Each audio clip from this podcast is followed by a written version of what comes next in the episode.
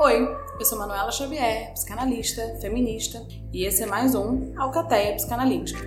Feminismo e psicanálise para despertar mulheres. Venham bar com a gente?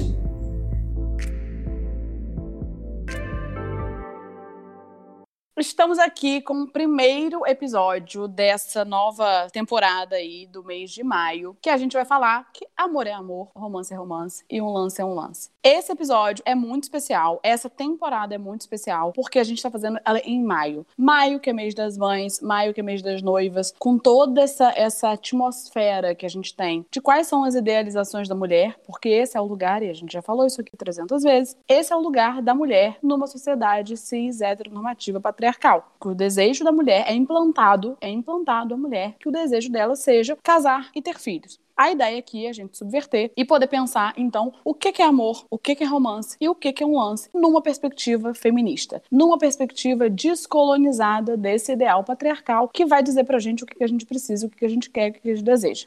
Então, para responder essas perguntas, hoje a convidada é a Mirelle, que vai falar um pouco pra gente aqui dessa perspectiva do que é amor. Então, a ideia é que a gente possa aqui subverter essa ideia de amor maternal, amor heterossexual, amor fraternal, amor cristão, para que a gente possa calcar e encontrar um caminho aqui de pensar o amor como amor próprio. Portanto, Mirelle, bem-vinda. Conta pra gente que lobo é você nessa alcateia.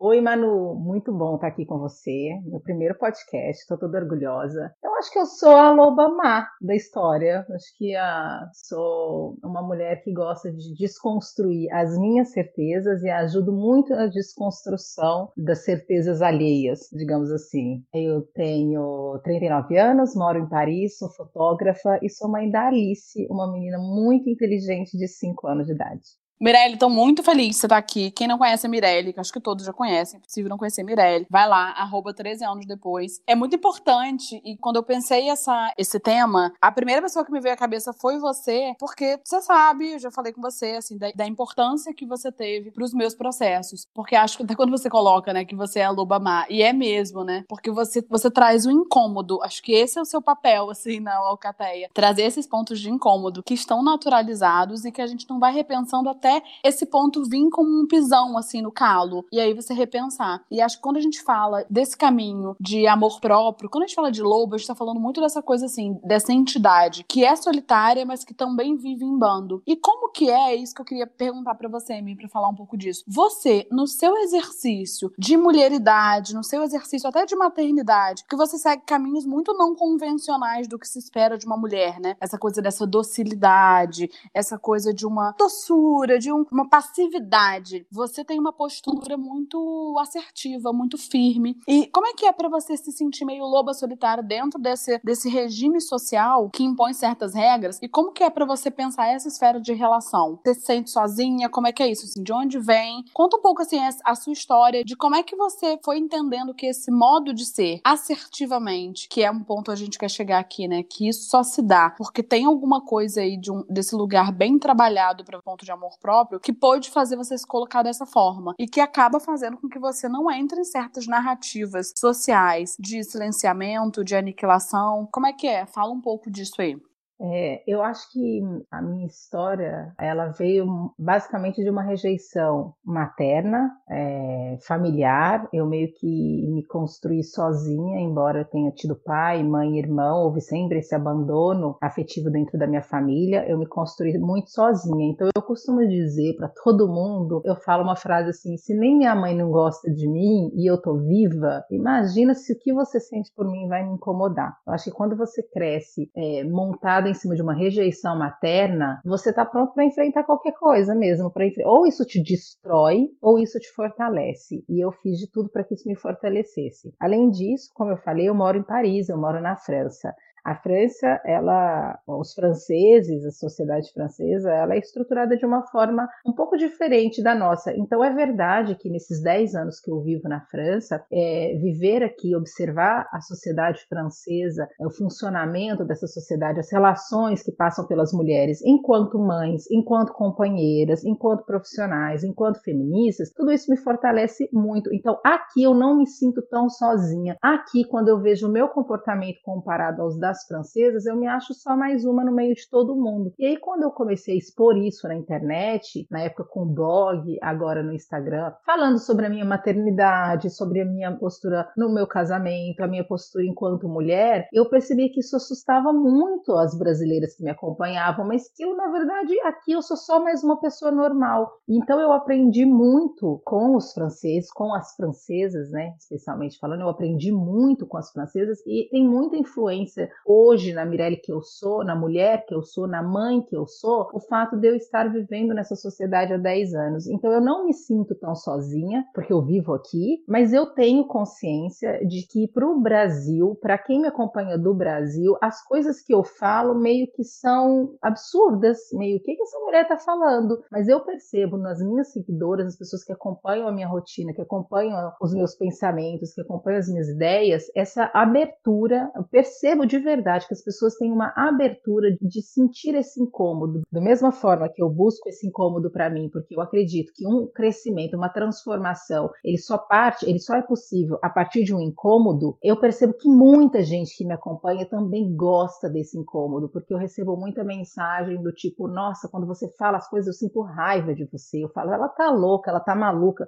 mas aquilo fica fica ali, eu fico ouvindo, aquilo vai me causando, eu passo dias remoendo e no final das contas eu falo, cara, ela tá certa. Ou se eu não concordei, pelo menos eu gastei um tempo pensando naquilo e entendi por que, que eu não concordo, mas que pelo menos aquilo foi refletido, foi pensado. Eu acho isso um barato. É, eu acho que é muito bom isso, assim, isso que você coloca. Você sente que você tá pertencendo, né? Você sente que você não tá uma estranha no ninho. E acho que isso diz muito da nossa cultura. Não sei se você quer falar um pouco sobre isso, assim, dessa cultura do Brasil, que acaba sendo uma cultura de colônia, assim, que a gente ainda tá preso a certos ideais muito coronelistas, vamos dizer assim, de certa forma, em que existe um lugar muito posto pra mulher, que você acaba trazendo, é o que você colocou, né? Assim, o crescimento ele vem do incômodo, mas o incômodo, ele também opera como denúncia. Eu lembro que uma vez você falou que as pessoas pessoas no seu Instagram, porque é isso, né? Quando as pessoas chegam no seu Instagram, acham que você vai contar ali uma coisa meio família de margarina, blogueira do, do sabe assim, como segurar seu marido e como fazer seus filhos obedientes. Porque é isso, porque elas estão vendo ali. Aí daqui a pouco, do nada, surge uma foto com você com a camisa do Lula. Do nada surge uma foto, você e Alice no protesto, por Marielle. E aí é como se as pessoas, que essas pessoas, isso que eu acho que é um fenômeno de denúncia muito interessante. Essas pessoas que estão ali te seguindo, que estão ali querendo extrair de você quais são as trilhas que você trilhou para essa boa educação da Alice, porque todo mundo vê você como mãe, as pessoas idolatram. Mas você como mulher, aí não. Por que, que mulher é essa? É como se quando aparecesse alguma coisa do lugar da sua identidade, da sua singularidade, da sua marca, aí é como as pessoas execrassem. Aí você uma vez colocou isso de uma forma muito analítica. Você colocou assim: não tem como vocês pegarem a mãe que eu sou e quererem aprender com ela se vocês não aceitam e não fazem adesão à mulher que eu sou. Porque você só é a mãe que você é, porque você é a mulher que você é. Eu costumo dizer que todo mundo quer ter a filha que eu tenho, mas ninguém quer ser a mãe que eu sou. Sim, isso é, aí. Eu falo muito isso. Todo mundo olha para Alice, super, que é muito educada, muito inteligente. Educada não, educada que eu digo assim, ela é muito carinhosa, ela, ela respeita limites. Não é que ela é educadinha, ela respeita limites. A gente tem uma educação muito rígida com a Alice, no sentido de respeitar o espaço do outro, embora ao mesmo tempo também seja uma educação muito. onde a gente permita que ela seja ela mesma, sabe? Uhum. Mas não a, a ponto de invadir espaço, de ultrapassar regras, algumas regras, eu acho que esse é meu maior desafio, é tentar mostrar para minha filha quais regras devem ser questionadas e quais realmente não podem ser. Isso eu acho que é um desafio para toda mãe e todo pai, uhum. porque eu não quero filho obediente. Eu, eu jamais usaria essa palavra para falar que, ah, o que, que você espera que sua filha seja? Ah, quero que ela seja obediente. Uhum. Deus me livre que a minha filha seja obediente. Eu quero criar uma menina questionadora. O que eu mais gosto na minha filha é que a minha filha é petulante, ela é desafiadora, ela não aceita. Mas tem regras que tem que aceitar. Ela tem os cinco anos, ela tem horário para comer, ela tem horário para dormir, ela precisa tomar banho todos os dias, ela precisa comer legumes, ela, né? São regras assim para o bem-estar dela, assim, físico mesmo e emocional. Então, esse é o meu grande desafio, é até onde ela pode, onde que eu coloco esse limite do que que ela pode questionar e o que que ela não pode. Eu vou aprendendo junto com ela, mas eu costumo dizer uma frase que já é bastante minha, é que tudo é político. Uhum. Nada é mais político do que maternar. Nada é mais político do que ser mãe, do que ser mulher e do que ser mãe. Nada Nada. Todas as decisões que eu tomo em relação a todas, gente, todas as decisões que eu tomo em relação à minha filha elas são políticas, todas. Quando ela, eu soube que eu estava grávida de uma menina, eu chorei muito, porque eu vi que o desafio ia ser muito maior. Então, ao invés de sair e comprar uma boneca, de comprar um laço, de comprar um vestido, eu comprei um carrinho, porque eu sabia que ela ia ganhar muitas bonecas ao longo da vida dela, mas eu tinha certeza que para ela entender que ela também pode brincar com carrinho, isso tinha que vir de mim, porque ninguém ia dar um carrinho de presente para ela no Natal. Então eu falei, eu não vou comprar boneca porque ela vai ganhar da família, ela vai ganhar dos parentes. Eu não vou comprar laço porque ela vai ganhar lacinho. E eu não tenho nada contra minha filha usar vestido, lacinho e brincar de boneca. Ela tem bonecas, ela tem lacinhos e ela tem vestidos, mas ela também tem camiseta de super-herói, ela também tem boné, ela também tem bola, ela tem carrinho, ela tem muito quebra-cabeça, ela tem muitos livros. Então o que eu quero mostrar para minha filha é que existem opções e cabe a mim, enquanto mãe, ser político que eu sou, é, mostrar para ela que existem opções e que a vida dela não está talhada no caminho da feminilidade desde o dia que ela nasceu. A minha filha usa cabelo curtinho, o Joãozinho, que eu não gosto nem de chamar de Joãozinho, mas cabelo bem curtinho, não tem orelha furada. Tudo é político. Todas as decisões na maternidade são decisões políticas. O sapato que você compra para tua filha, se você vai levar tua filha num aniversário, que você sabe que as crianças vão correr, brincar, subir nos brinquedos e que vai ter muita diversão, e você escolhe botar um vestidinho na tua filha, aquele vestido lindo que você comprou daquela loja incrível, que ele é perfeito, mas que você sabe que aquilo vai ser incômodo para ela subir, trepar no negócio, se arrastar pelo chão, mas você fala: não, mas ela tá indo num aniversário, então eu vou colocar aquele lacinho, eu vou colocar aquele vestido. É uma decisão política, ao invés de pensar, você tá, você tá arrumando a tua filha para ela ser vista pela sociedade como uma bonequinha. E se você fala: não, ela vai no aniversário agora, onde ela vai correr, brincar, se sujar, então eu vou botar um shortinho, eu vou deixar ela escolher, na verdade, né? né? Nem você que tem que decidir, não sou nem eu que decido, mas se eu sei que ela vai brincar, a decisão de tipo, ah, filha, por que, que você não coloca esse shortinho com essa camiseta e esse tênis? Ah, mas ela vai chegar lá, ela vai ser a única menina que não tá de vestidinho. Toda decisão, até a roupa que você põe no teu filho para ir no aniversário, ela é uma decisão de política, cara. As pessoas precisam entender isso. É, isso é muito bom, assim. A gente que tá vindo falando, eu que falo muito disso, dessa coisa dos abusos, a gente acabou de sair de uma série agora, nossa série de maio, foi sobre abuso, a gente falou sobre relação familiar abusiva, a gente falou sobre relacionamento abusivo e como que o abuso acaba sendo o lugar da mulher. Assim, parece que está reservado socialmente para a mulher, para a fêmea, esse lugar de abuso. E acho que quando você coloca, né, assim, a gente está falando aqui da Alice, da Mirelle, mas a ideia é a gente falar o que, que isso está representando enquanto uma prática política, né, assim, como que o seu exercício ali é uma posição política que é importante, como eu falei, né, assim, como incômodo e como denúncia. Porque quando você, você Mirelle, mulher, decide o simples ato de não furar a orelha da sua filha, e algumas pessoas se chocam com isso, né, assim, que deveria ser óbvio, eu falo, a gente vale tão pouco enquanto mulher, a gente vale tão pouco, porque é proibido você mutilar a orelha do cachorro. Eu tenho um cachorro, se eu quiser arrancar a orelha dele para ficar com a orelha em pé, não pode, mas de criança pode, tá tudo bem. Então, a gente vale menos que um cachorro. De criança, menina. Menina, né? isso, criança, isso, menina. menina. Vai fazer um furo na orelha do menino para você, você ver o que, que acontece com é. Vai fazer um furo no bebê. É, é. Então, assim, esse é o lugar. Ela vale menos que um cachorro. Que isso? Não pode. Ela pode ser mutilada, ela pode ser violentada, ela pode ser abusada. E todas as outras lógicas, né? Quando você dá esse exemplo aí, Mi, do, do vestido, que é isso? Você tá arrumando a criança para ser vista e não para exercer, e não para desbravar, para descobrir. Então, uma criança que vai para uma festa, quando ela não entende nada que quem que é homem, quem que é mulher, quais são os papéis de gênero, mas ela já está obrigada a ter que se castrar, a ter que se domar, se domesticar para ficar como um objeto a ser visto, um objeto a ser admirado. Exatamente, porque a partir do momento que você põe um vestido lindo na tua filha, que tem um monte de trepa-trepa, você vai falar para ela sentar de perna fechada, você vai falar para ela que ela não pode subir ali porque ela vira de cabeça para baixo, a calcinha dela aparece. Isso para meninas de 3, 4 anos, 4, 5, 6 anos, você vai falar para ela que ela não pode ficar virando cambalhota e pulando igual uma louca porque a tiara tá saindo do cabelo, a presilha tá saindo do cabelo, você fica chamando ela toda, vem cá, filha, deixa eu arrumar esse cabelo. Enquanto os meninos estão correndo e pulando e se divertindo como loucos, adoidadamente. Então, meninos crescem aprendendo se divertir como se não houvesse amanhã, enquanto estamos castrando nossas meninas em festinhas de aniversário, no parquinho, de mil maneiras que as pessoas sequer percebem, as mães sequer percebem que essa castração é o que você falou do brinco, o Manu, o brinco, qual é a necessidade de um desconhecido, de um estranho na padaria, na rua, saber que aquele bebê é uma menina? Uhum. Por que, que ele tem que saber que ele é uma menina? Para tratar como uma menina, já desde o começo isso é uma marca de boi. Uhum. A marca é colocada porque ele, aquele bebê ele não pode ser tratado como um bebê, como uma pessoa inteira. Ele tem que ser tratado como menina. Então eu tenho que saber se é um menino ou uma menina para tratar como menina. Por quê? Porque o tratamento é diferente desde o nascimento. E você escolher não colocar esse brinco, você escolher não colocar aquele laço enorme na cabeça de um bebê saindo da maternidade, e você não escolher entupir a tua filha de rosa, isso é quebrar, isso é ir contra, isso é quebrar códigos, isso é confundir as pessoas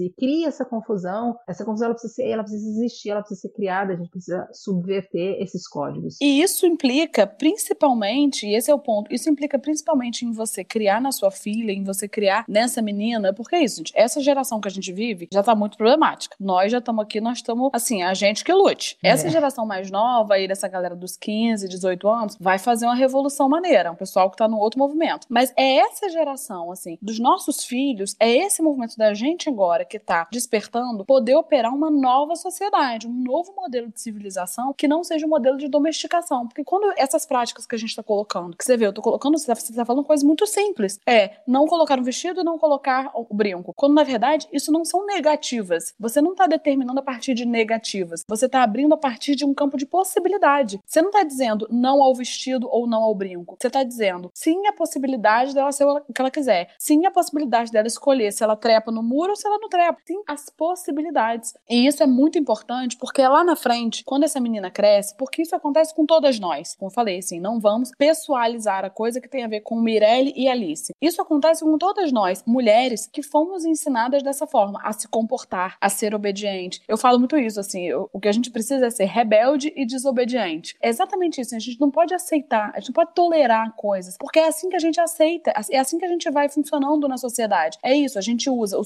sutiã que aperta, a calcinha que enfia no cu, o sapato de salto alto que espreme o calo, a cutícula que arranca os bifes, os pelos que arranca e dói até a alma. A gente vai entendendo que para estar nesse lugar de objeto desejado e bonito na estante, na vitrine, a gente precisa se conter, a gente precisa se mutilar. Isso que a mãe e o pai fazem ele inocentemente, que é isso, gente. Ninguém é um escroto que fura a orelha da criança de sacanagem. Ninguém é um escroto que bota o vestido na criança de sacanagem. A pessoa faz aquilo porque é o hábito, é a norma. São os códigos, é. Códigos sociais de performance. Que a gente não questiona, que a gente simplesmente não questiona. Essa questão de furar a orelha, é, eu fiz ciências políticas aqui na França, eu fiz uma especialização na Sciences Po de Lyon, e eu nunca tinha pensado nisso, nessa questão do brinco, gente. Eu poderia ter furado a orelha da minha filha se eu nunca. Eu tive uma aula é, que era sobre questões de gênero que transformou a minha vida completamente. Que nessa aula a gente falou justamente sobre essas agressões feitas ao corpo feminino, a gente falou sobre a, muti a mutilação é, das genitais né, em países tipo como, como a África, em alguns lugares, continentes como a África, alguns países da África, e outros, outras maneiras também de, de mutilações. E a professora incluiu aí a questão de furar a orelha. Foi quando eu parei para pensar, falei, gente, realmente é uma agressão, realmente é um código social imposto para as meninas desde muito novas e que eu, isso nunca foi uma questão para mim. A gente simplesmente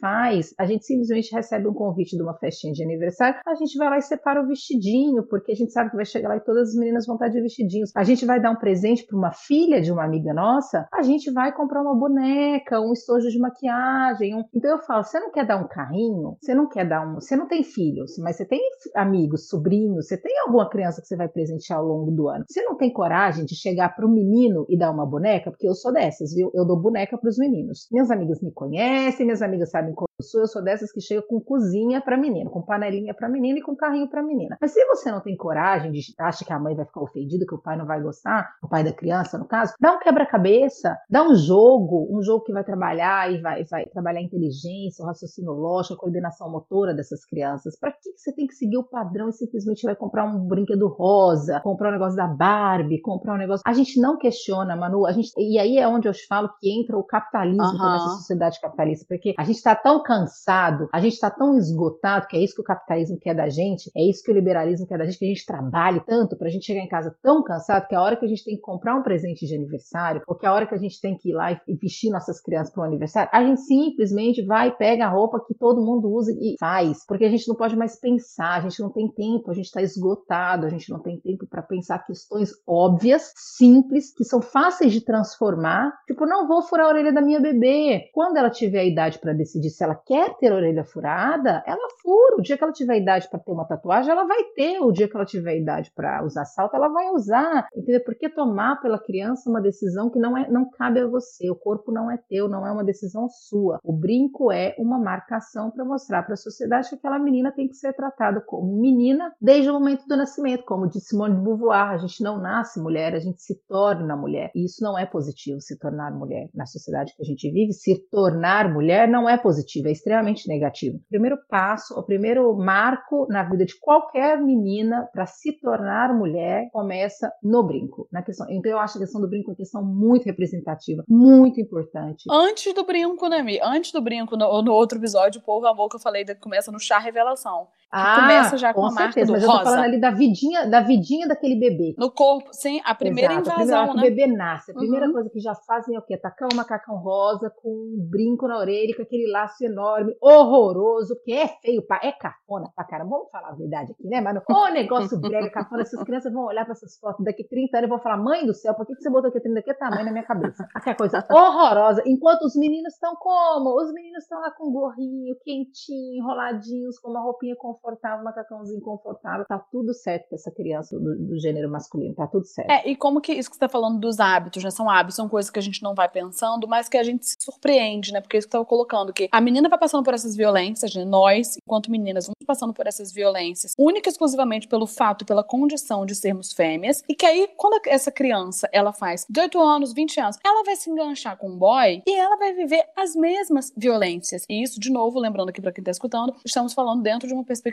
eu sempre sempre que eu falar de relação, vou falar dentro de uma perspectiva heterossexual, que é o meu lugar de fala. A gente acaba entrando numa lógica que é essa: o abuso é normal. É normal me violarem. A gente vai entrando numa lógica aí que aí você pensa assim, gente, mas duas coisas que eu acho que são fundamentais. Como consequências desses hábitos aí de invasão, de abuso e de violação da mulher, né? Desde o útero. Que é esse momento, quando essa mulher fica mais velha, que ela desenvolve, por exemplo, que é muito natural, a síndrome da impostora. Como hum. é que a mulher não vai sentir que ela é uma fraude o tempo inteiro? se ela foi ensinada desde muito novinha a ser uma atriz. A ser assim, tem que falar, vai lá dar o um beijo na sua tia, se comporta, não seja respondona, olha sua língua afiada, fecha as pernas, senta direito, não fala palavrão. Como é que essa mulher ela não vai se sentir incapaz? Se é isso, se desde essa primeira infância ela é marcada por um monte de nãos, como é que essa mulher ela não vai depois, quando ela começa a desbravar a sexualidade, como é que ela não vai sentir que o lugar posto para ela é o de objeto? Como é que essa mulher ela vai entender que ela não precisa transar com o namorado se ela não quiser. Que ela não precisa se contentar com as migalhas que o cara dá, porque, graças a Deus, ele está com o boy e cumprindo todas as ideias de príncipe encantado, que são as narrativas que a gente transmite às meninas, né? Que é isso, né? As histórias de princesas. Que a história de princesa é uma história terrível, né?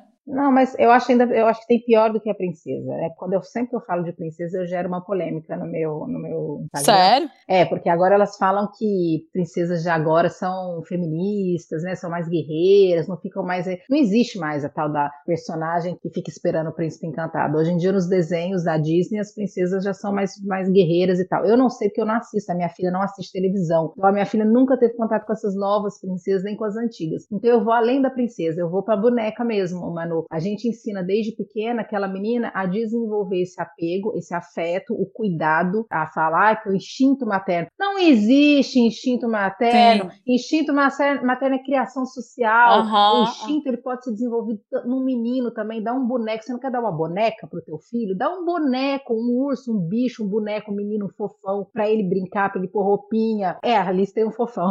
Dá um boneco para ele pôr a fralda, para ele dar comidinha. Compra panelinha meninas para o seu filho, porque é isso, Manu, a gente fala muito da criação das meninas, de criar meninas fortes e feministas, mas essas meninas vão conviver no mundo com meninos. E a gente tem que criar meninos para saber se relacionar com essas novas meninas feministas e fortes, com a minha Alice. Meninos têm que estar sendo criados para saber se relacionar com a minha Alice. Uhum. Então, a gente tem que ensinar para esses meninos a cozinhar, entendeu? Tipo, bota uma cozinha do lado do fogão. Você tem um marido que cozinha, você tem um companheiro que cozinha, o pai desse menino cozinha em casa. Então, bota a, a panelinha do menino ali para ele ficar fazendo comidinha igual o papai. A gente tem que tirar dessas, dessas crianças essa ideia de que cozinhar é coisa de mulher, de que limpar a casa é coisa de mulher, de que cuidar de filho é coisa de mulher. E como é que a gente faz isso? Desde o berço, porque é isso que fazem com nós, que fizeram com nós mulheres, é isso que a gente faz com as nossas meninas. A gente dá boneca e a gente ensina elas a dar mamar, a, a balançar, a deitar e botar roupinha, a dar amor, a dar afeto. Vem daí o tal do instinto materno, vem da infância, vem das bonecas que a gente dá para as nossas filhas. Então, vamos dar outras brincadeiras, vamos mostrar para essas meninas, vamos desenvolver um pouco menos esse instinto materno nessas meninas e um pouco mais nos meninos. Vamos equilibrar um pouco essa equação que não está funcionando muito bem. Uhum. Aqui na França é muito normal andar e na creche e no parquinho e ver meninos empurrando carrinhos com bonecos sentados no carrinho. O pai não anda empurrando o carrinho? Se o pai está empurrando um carrinho da irmã, da bebezinha, por que, que ele não pode ir do lado empurrando um carrinho? Isso é coisa de gay, de bicha, de viado, como eles costumam dizer. É, vem das bonecas, vem daí, vem de sempre. Não é fácil, Manu, a gente, enquanto mulheres adultas, nós, da nossa geração, a gente se desvencilhar de tudo o que a gente cresceu aprendendo como certo e que nos foi imposto. Uhum. Isso a minha filha não vai ter. Isso a minha filha já sai em vantagem em relação a mim. Ela não vai precisar entender sozinha que ela Isso pode... é muito bom, né? Assim, como que é um ciclo que se retroalimenta. Porque a gente compõe uma sociedade pautada em papéis de gênero que desfavorecem a mulher. A gente ensina para as nossas crianças esses papéis de gênero, tipo isso, que a mamãe cozinha e o papai Foda-se, papai pode fazer tudo. A gente ensina isso pra essa criança. A criança acaba mimetizando ali no a menina brincando de boneca e o menino, foda-se, fazendo o que quiser, que ele pode tudo. E aí essa criança ela fica sem referência de que aí essa criança cresce e vira esse papel, o pai que foda-se e a mãe que faz tudo. Exato. E aí ela vai educar, e aí vai sendo um ciclo que se retroalimenta. Eu acho que agora a gente chegou nesse ponto muito central desse episódio que a gente tá chamando de amor é amor. Amor é amor. Amor não é obrigação, amor não é devoção, amor não é uma coisa natural que nasce com a gente de graça. Existe alguma coisa do amor, e aqui acho que a gente pode entrar no, no pauta específica, mas assim, o que, que você entende como amor? Porque isso é muito problemático, essa marca aí, porque isso entra dentro de uma lógica aí do feminismo, porque é muito interessante a ideia de amor que é vendida comercialmente, porque a ideia de amor que é vendida, ela serve para alienar mulheres, ela serve para fazer as mulheres toparem um casamento, porque é isso, antigamente o casamento era um contrato contrato, né? Assim, lá pelo século XV, o casamento era um contrato. Era assim, um jogo de terras. Ó, a mulher não pode administrar terras, o pai dela precisava passar as terras para alguém, e aí o pai passava, arrumava um homem qualquer e casava com aquela menina para poder pegar as terras. A partir do momento que as mulheres vão se tocando que, peraí, bicho, eu não vou topar essa parada aqui não, bicho. É preciso vender a ideia de amor, de que se casa por amor. E aí se casa por amor por quê? Que se espera do casamento que esse homem vai me escolher enquanto mulher, eu preciso do amor dele, porque o amor dele é o que vai me legitimar enquanto pessoa. E o fruto do nosso amor, que é outra coisa que eu também não aguento, do filho como fruto do amor. O filho como fruto do amor vai vir a me completar enquanto mulher. Porque o amor de mãe é o amor que ninguém nunca viu igual. A coisa mais linda do mundo. Gente, eu trabalho com clínica. Eu atendo mais ou menos 65 mulheres, só mulheres, muitas mães. E o que elas dizem é assim: se eu soubesse o que era ser mãe, eu não tinha sido. Não naquele momento. Não sem atravessar atravessar coisas que eu precisava atravessar para entender e topar essa jornada da maternidade. São mulheres que entenderam e que foram cooptadas por essa narrativa de que amor é sobrenatural e que amor é o amor materno, que é o verdadeiro amor, e que é o verdadeiro amor porque veio para selar, para acimentar essa instituição da família como o maior berço de amor e que hoje estão vivendo em sofrimento. Então, assim, agora a partir dessa discussão, o que, que você pensa assim dessa coisa do amor? Que, de novo, né, assim, se a ideia é que a gente inverter a lógica de tudo tudo isso que a gente está falando, de todas essas imposições, da gente conseguir construir barreiras e limites e caminhar para dentro de nós mesmas e entender assim, qual é a minha urgência? Qual a minha necessidade? O que, que eu quero? O que, que eu posso? Por onde eu quero caminhar? Que a gente entra nessa vereda do amor próprio, de entender, eu não vou topar isso, eu não preciso disso, eu não quero isso, isso me viola, isso me violenta. Não. A partir desse momento da gente conseguir dizer não, ao invés da gente ouvir o não, né, assim, das impossibilidades que a gente é obrigada a topar para desempenhar essa performance de feminilidade, como é que você pensa pensa assim, dentro desse campo feminista que a gente tá falando, desse amor comercial que é vendido, de que o amor é isso, o amor é devoção, o amor é obrigação. Que é isso? A mãe vira santa, então você tem que amar a mãe. E a mãe tem que amar o filho. E o amor de mãe é para sempre. E o amor de um homem é o que me falta, que vai me completar. Como é que você pensa dentro dessa perspectiva feminista de subversão, esse campo do amor? Eu casei sem querer ter filho, né? Eu casei dizendo que eu não ia ter filho. Falei pro Leonardo, eu falei, olha, eu não vou ter filho, tô te avisando, não sei se você quer ter filho, então eu já tô te avisando antes de casar que eu não quero ter filhos. Porque eu sempre vi a maternidade como uma escravidão. Uhum. Eu saí do Brasil com essa imagem de que ser mãe era abrir mão de si mesma, era ter que virar santa, era não poder sentir desejo, era não poder falar palavrão, era não era perder a minha vida, era abrir mão dos meus amigos, abrir mão da minha vida. Então eu não queria ser mãe, porque, como eu te falei, eu me construí, Manu, em cima de mim mesma, em cima da minha dor, em cima da minha desgraça. Foi assim que eu me tornei a mulher forte que eu sou hoje, a mulher. E assim, e eu entendi, porque eu passei por um momento na minha vida, há uns 15 anos, muito difícil, que eu tive depressão muito forte, eu quase morri de verdade, e eu entendi que ninguém, mas assim, ninguém cuida de mim. Ninguém, que a minha felicidade, a minha vida, a minha estabilidade emocional,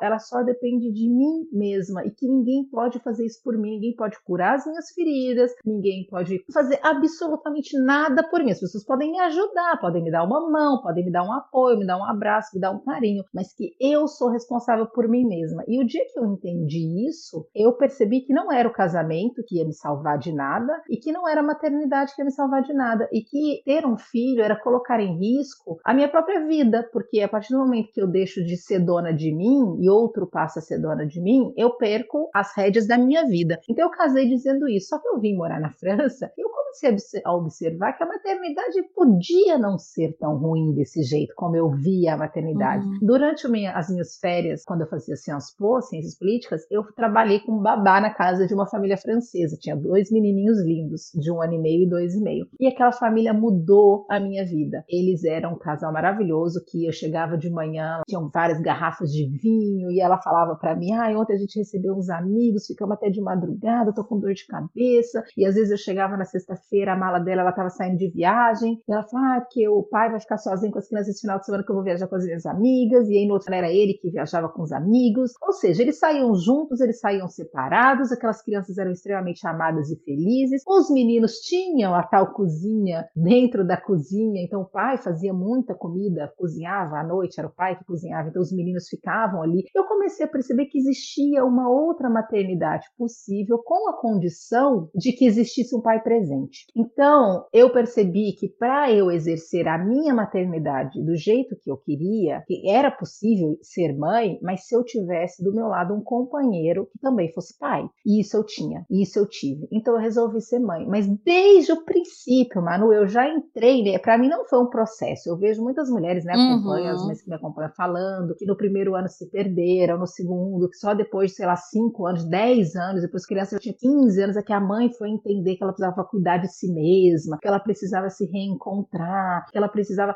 Eu nunca passei por esse processo. Eu passei, mas de, outras maneiras. Para mim sempre foi muito claro que a criação da Alice tinha que ser dividida. Então, desde o começo eu falei pro Leonardo, quer ter filho, nós vamos ter. Mas, por exemplo, eu nunca vou dar um banho nela. Quem vai dar banho, o banho é teu momento. O banho é teu. Então, assim, o Leonardo, a Alice acordava de duas em duas para mamar. Durante um ano e meio, quem levantou e pegou a Alice no berço e botou no meu peito foi o Leonardo. Eu não fiquei acordando sozinha de madrugada para dar peito enquanto o Leonardo estava dormindo, não. Ele ia no berço, ele pegava, ele trazia, ele botava, ele levava. Então a gente estava vivendo aquilo junto da mesma maneira. Hoje ele é um pai incrível, ele tem uma conexão incrível com a Alice, porque isso foi criado desde o nascimento. E eu falo para todo mundo, e isso é uma outra coisa que eu choco muito na internet, é que eu digo que a Alice não é a razão da minha vida. Ela não é. A Alice é a coisa mais importante da minha vida, mas ela não é a minha vida inteira. Ela é a parte mais legal, mas para eu ser feliz e para eu continuar existindo e sendo feliz, eu preciso da Mirelle mãe, da Mirelle mulher, preciso ter meus amigos. Então, desde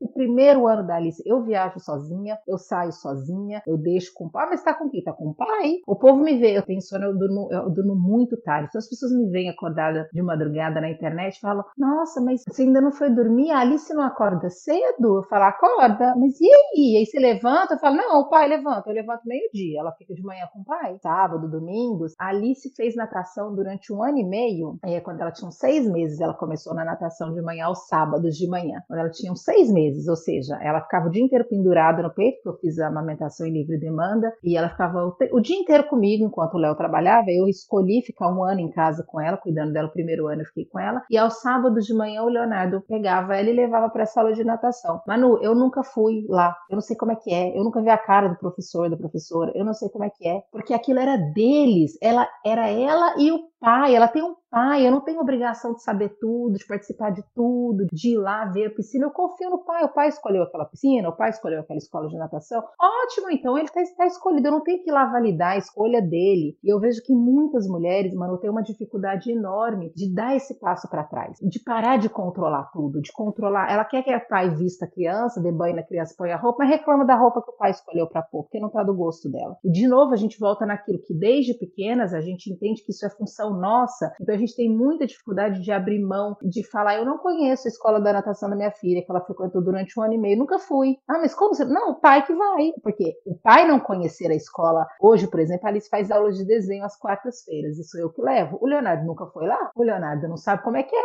a, escola de desenho dela, porque isso é um programa meu e dela. Então, voltando à sua pergunta, eu acho que é clichê, Manu, é super clichêzão a gente falar isso, mas eu acho que o amor, o amor real, o amor que precisa existir, é o amor próprio. E o meu amor, ele tá em mim. Manu, se a minha filha estiver passando fome, eu tiro da minha boca para dar para ela. Mas se ela não tiver, eu não tiro da minha boca para dar para ela. Você entende o que eu tô falando? Uhum. Eu não sou a mãe que tô comendo um chocolate, eu dei um pedaço para ela e tô comendo o meu. A criança come o dela e fala, ai, me dá. Eu falo, não dou. Eu não dou. Você já comeu o teu, agora eu vou comer o meu. Isso serve para liberdades, isso serve para espaço, isso serve para tempo. Eu tenho muito tempo com a Alice, mas eu preciso do meu tempo sozinha. Eu viajo com a Alice, mas eu preciso viajar sozinha. Isso não é egoísmo, isso é sanidade mental. As mulheres precisam entender que filhos precisam de mães saudáveis e mães felizes. E que se você quiser ser uma boa mãe, o que é uma boa mãe para mim? É a mulher que vem antes do filho. É a mulher que se prioriza, claro, sem deixar o teu filho em. Quando eu digo isso, gente, não estou dizendo esse povo que esquece, abandona o filho e só pensa nela mesma. Não, não. Nós estamos falando assim, é, de não fazer com que outra pessoa seja o centro da tua vida e a razão da tua vida, porque essa outra pessoa ela vai embora. Uhum. Esse filho um dia vai sair de casa, ele vai voar e você vai ficar louca dentro de casa, cobrando um amor que um dia você deu. O dia que a Alice voar, eu vou continuar com a minha vida, vou sentir saudade, vou sentir falta, mas eu vou ter uma vida, porque eu passei anos e anos e anos da infância dela, os anos da adolescência dela, cuidando de mim também, uhum. cuidando dela, mas cuidando de mim também. Então, amor para mim é isso, Manu. Amor para mim é a não exclusividade, a não ser quando se trata de mim mesma, talvez, mas amor incondicional por filho, colocar filho acima de se sentir culpada. Eu vejo muitas mães, às vezes eu saio com as minhas amigas, assim, nossa, eu estou me sentindo culpada porque eu estou aqui, porque eu estou viajando sem meu filho. Eu falo, gente, mas culpa do, mas gente, como assim? Eu dou tudo para minha filha, eu sou ótima para minha filha, ela não tá precisando de nada, ela tá super bem cuidada pelo pai. O que que eu tenho que estar tá aqui uma hora dessa com as minhas amigas bebendo, rindo, me divertindo e culpada porque eu não tô grudada na minha filha? Nossa, isso não passa pela minha cabeça de jeito nenhum. E é eu choco um pouco é nisso, do tipo o fato de eu lidar tão bem com a minha filha não ser a minha vida inteira. Ela é a melhor parte da minha vida, mas a Alice não é a minha vida inteira.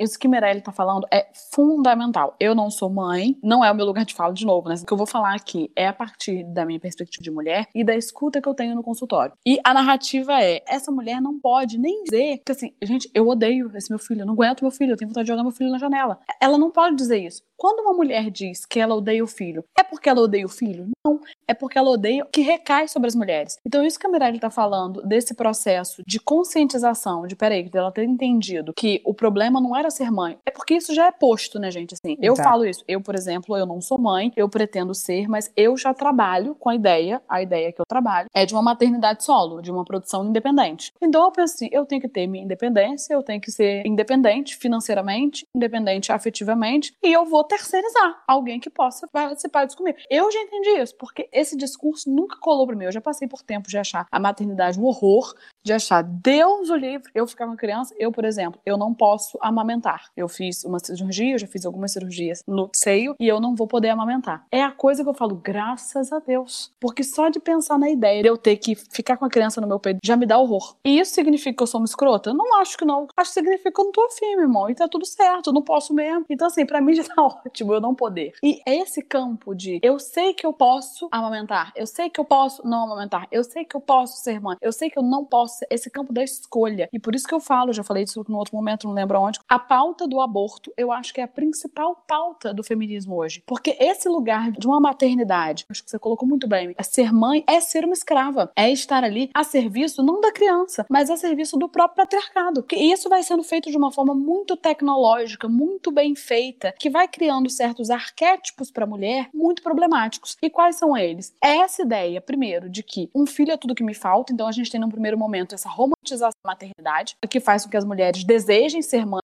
quando na verdade não necessariamente esse é um desejo legítimo delas. A gente tem a desresponsabilização do homem por entende que isso não é um campo do homem, então as mulheres já contam que os parceiros vão ser um cuzão, já contam que eles não vão participar porque coisa de mãe, né? Isso é coisa de mãe, né? Dar mamãe é coisa de mãe, né? Não, dar o banho é coisa de mãe, né? Isso é dever da mãe. Quando elas vão entendendo isso e a sociedade vai dizendo por quê? A própria licença maternidade, gente. É muito estranho que a licença maternidade da mulher aqui no Brasil dure quatro meses e a do homem cinco dias. Ué, como é que é isso? Isso já acaba definindo que assim que é uma responsabilidade integral da mulher. Se essa mulher pode dar peito, só ela pode dar o peito. Mas alguém precisa levantar lá, pegar a criança. Ela dá o peito, mas alguém tem que dar o banho, alguém tem que fazer o mercado. O homem, ele é isento de tudo isso. Então, a gente tem a desresponsabilização e a sobrecarga da mulher. Aí é aqui que a gente entra em todo o problema clínico. E é que eu tô falando a partir de uma coluna vertebral clínica, analítica. Quando essa mulher ela se vê completamente responsabilizada, sobrecarregada,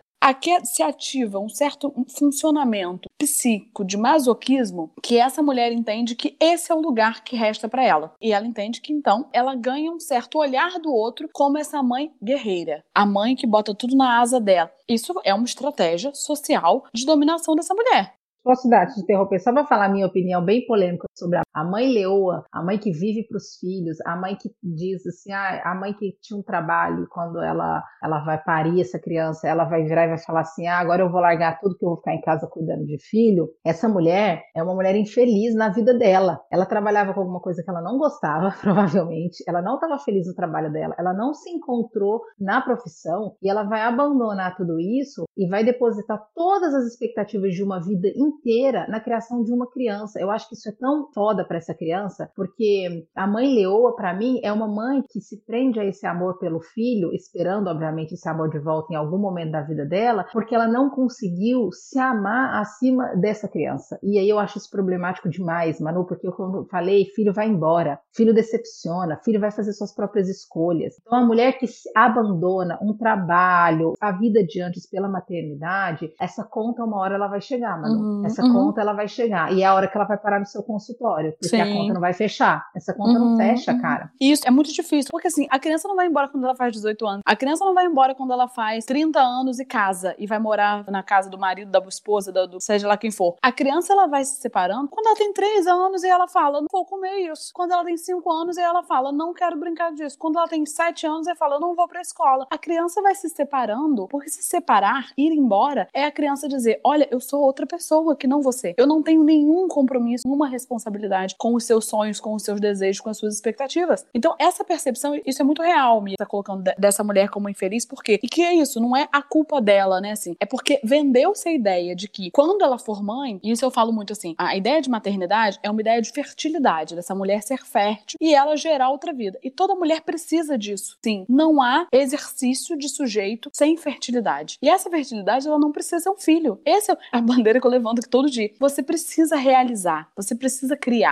Pode até ser um filho, pode até ser um filho, mas tem que ser um trabalho, um sonho, um projeto, um, uma planta, alguma coisa você tem que criar para sentir que você é fértil, para sentir que de você brotam coisas que se constroem, que se edificam. Isso não pode estar depositado numa criança, isso é multivetorial, porque a gente, aí eu queria falar da definição de amor aqui, pra gente colocar uma definição da psicanálise, eu falo disso já já. O que a gente precisa entender, assim, é que o modelo social coloca essa mulher nesse lugar e ela vai na expectativa desse esse amor. E aí, quando ela entende que o lugar desse amor é um lugar de masoquismo, que assim, para ela ter o amor do filho e o reconhecimento social como uma boa mãe, ela tem que ser essa, a mãe leoa, a mãe que renuncia tudo, ser mãe é padecer no paraíso, ser mãe, ser mãe é se fuder, essa é a realidade. E aí o que que se entende? Que esse é o lugar posto para ela. Então, aquilo é posto como um signo da boa mãe. Ah, como você falou, eu tiro da minha boca do meu filho. Eu deixo de fazer para mim para fazer para ele. Eu deixo, se tiver que mudar todos os rumos da minha vida por causa do meu filho, eu mudo. Isso virou um signo de uma coisa legal, o que é mais uma vez o mecanismo social de regular e aniquilar essa mulher e domar essa mulher de dizer assim, tá insatisfeita? Romantiza que a insatisfação que isso é a mulher guerreira. Isso que é bonito, é a mulher guerreira. Isso Exatamente. não é bonito. Essa mulher ela tá é, em frangalhos, porque ela entende que toda a razão da vida dela tá em torno daquele filho. E aí houve um movimento aí recente de poder subverter isso de alguma forma, que gerou mais um,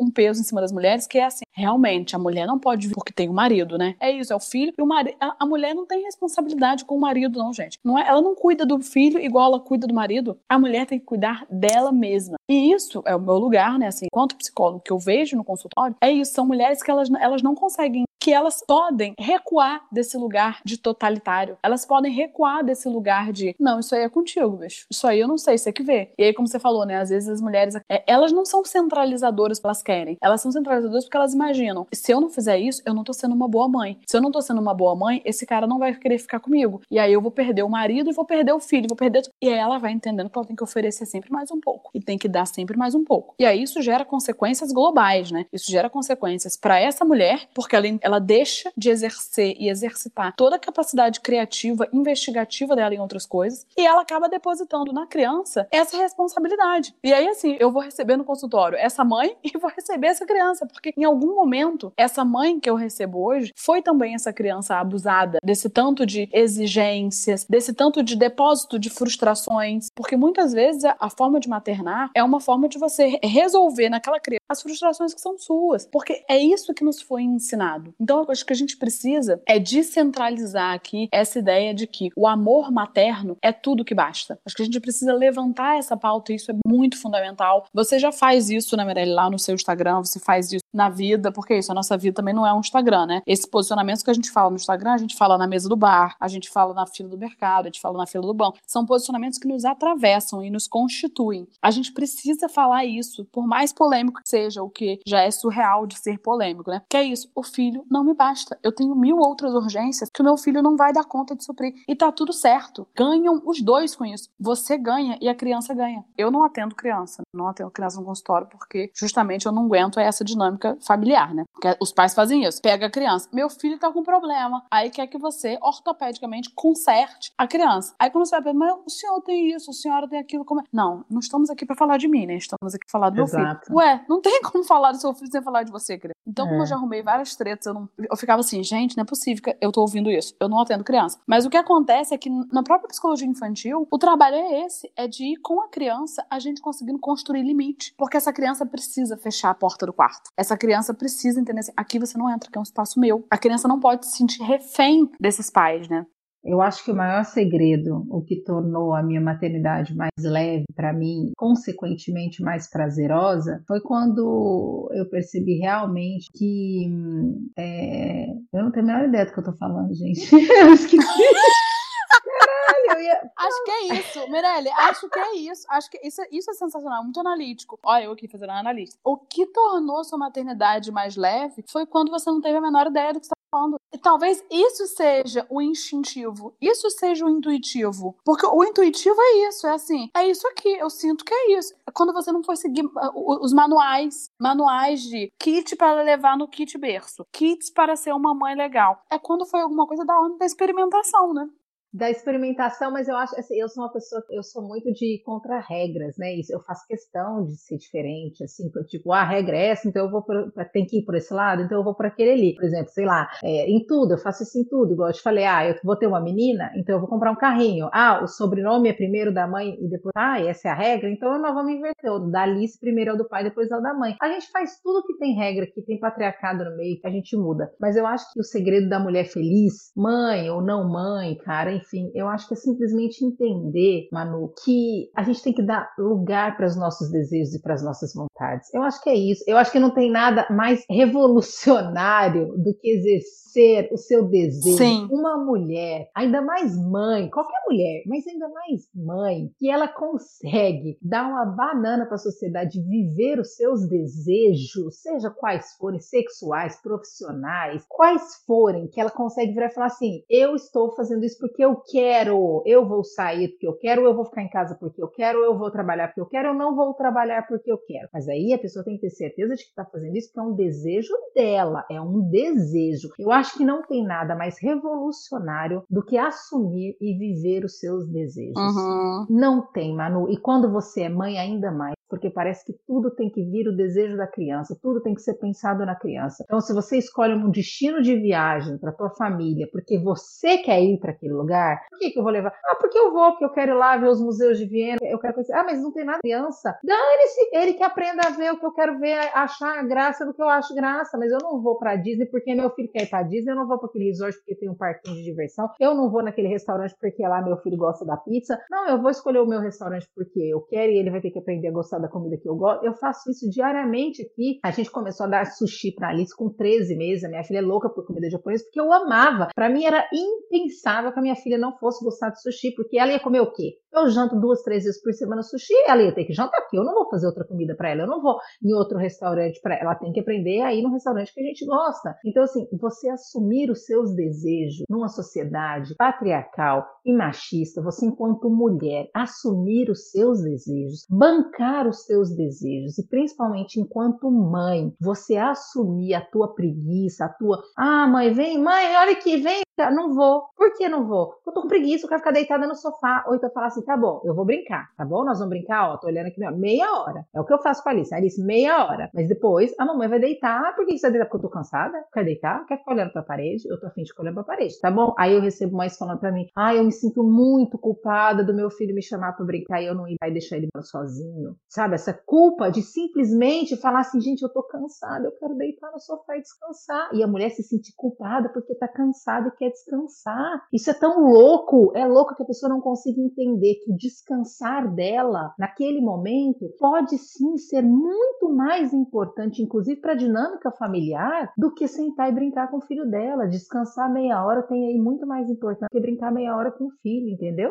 Então, o equilíbrio, né, Manu? O equilíbrio. Isso que você tá falando é muito analítico, né? Assim, e eu vou pegar isso que você falou e pensar dois pontos para colocar duas citações para a gente encerrar com essas citações que são do Lacan. E aí, de novo, eu pergunto: qual é a sua vertente na psicanálise? Psicanálise, olha meu ato maravilhosa. Qual é a sua vertente no feminismo? E eu falo: é a psicanálise. A minha vertente do feminismo é a psicanálise. Porque o que, que o Lacan fala, e para trazer duas falas que você colocou, Mirelle, essa coisa de não tem nada mais revolucionário que desejo. Quando você falou isso, eu me arrepiei inteira. Porque isso é tão verdade. Não tem nada numa sociedade que nos aliena, que diz o que a gente precisa e que diz por onde a gente tem que caminhar, não tem nada mais revolucionário do que desejar, do que dizer eu quero, porque o nosso desejo é colonizado por saberes e por produções sociais. Então a gente vai se distanciando. Será que eu gosto disso porque eu gosto? Eu quero isso ou porque é o que foi imposto. Então não tem nada mais revolucionário que o desejo. E o Lacan, ele tem uma fala que ele coloca assim: a única coisa pela qual o sujeito pode se sentir culpado é de renunciar ao próprio desejo. Ele coloca Uau. aí a culpa como assim: a gente não pode se sentir culpado por nada, a não ser por renunciar ao próprio desejo. Porque o, o desejo, gente, ele é um compromisso. A gente tem um compromisso com o desejo. A gente não tem como deixar para depois, porque como você bem colocou, a conta vem e a conta custa caro, os juros são altíssimos.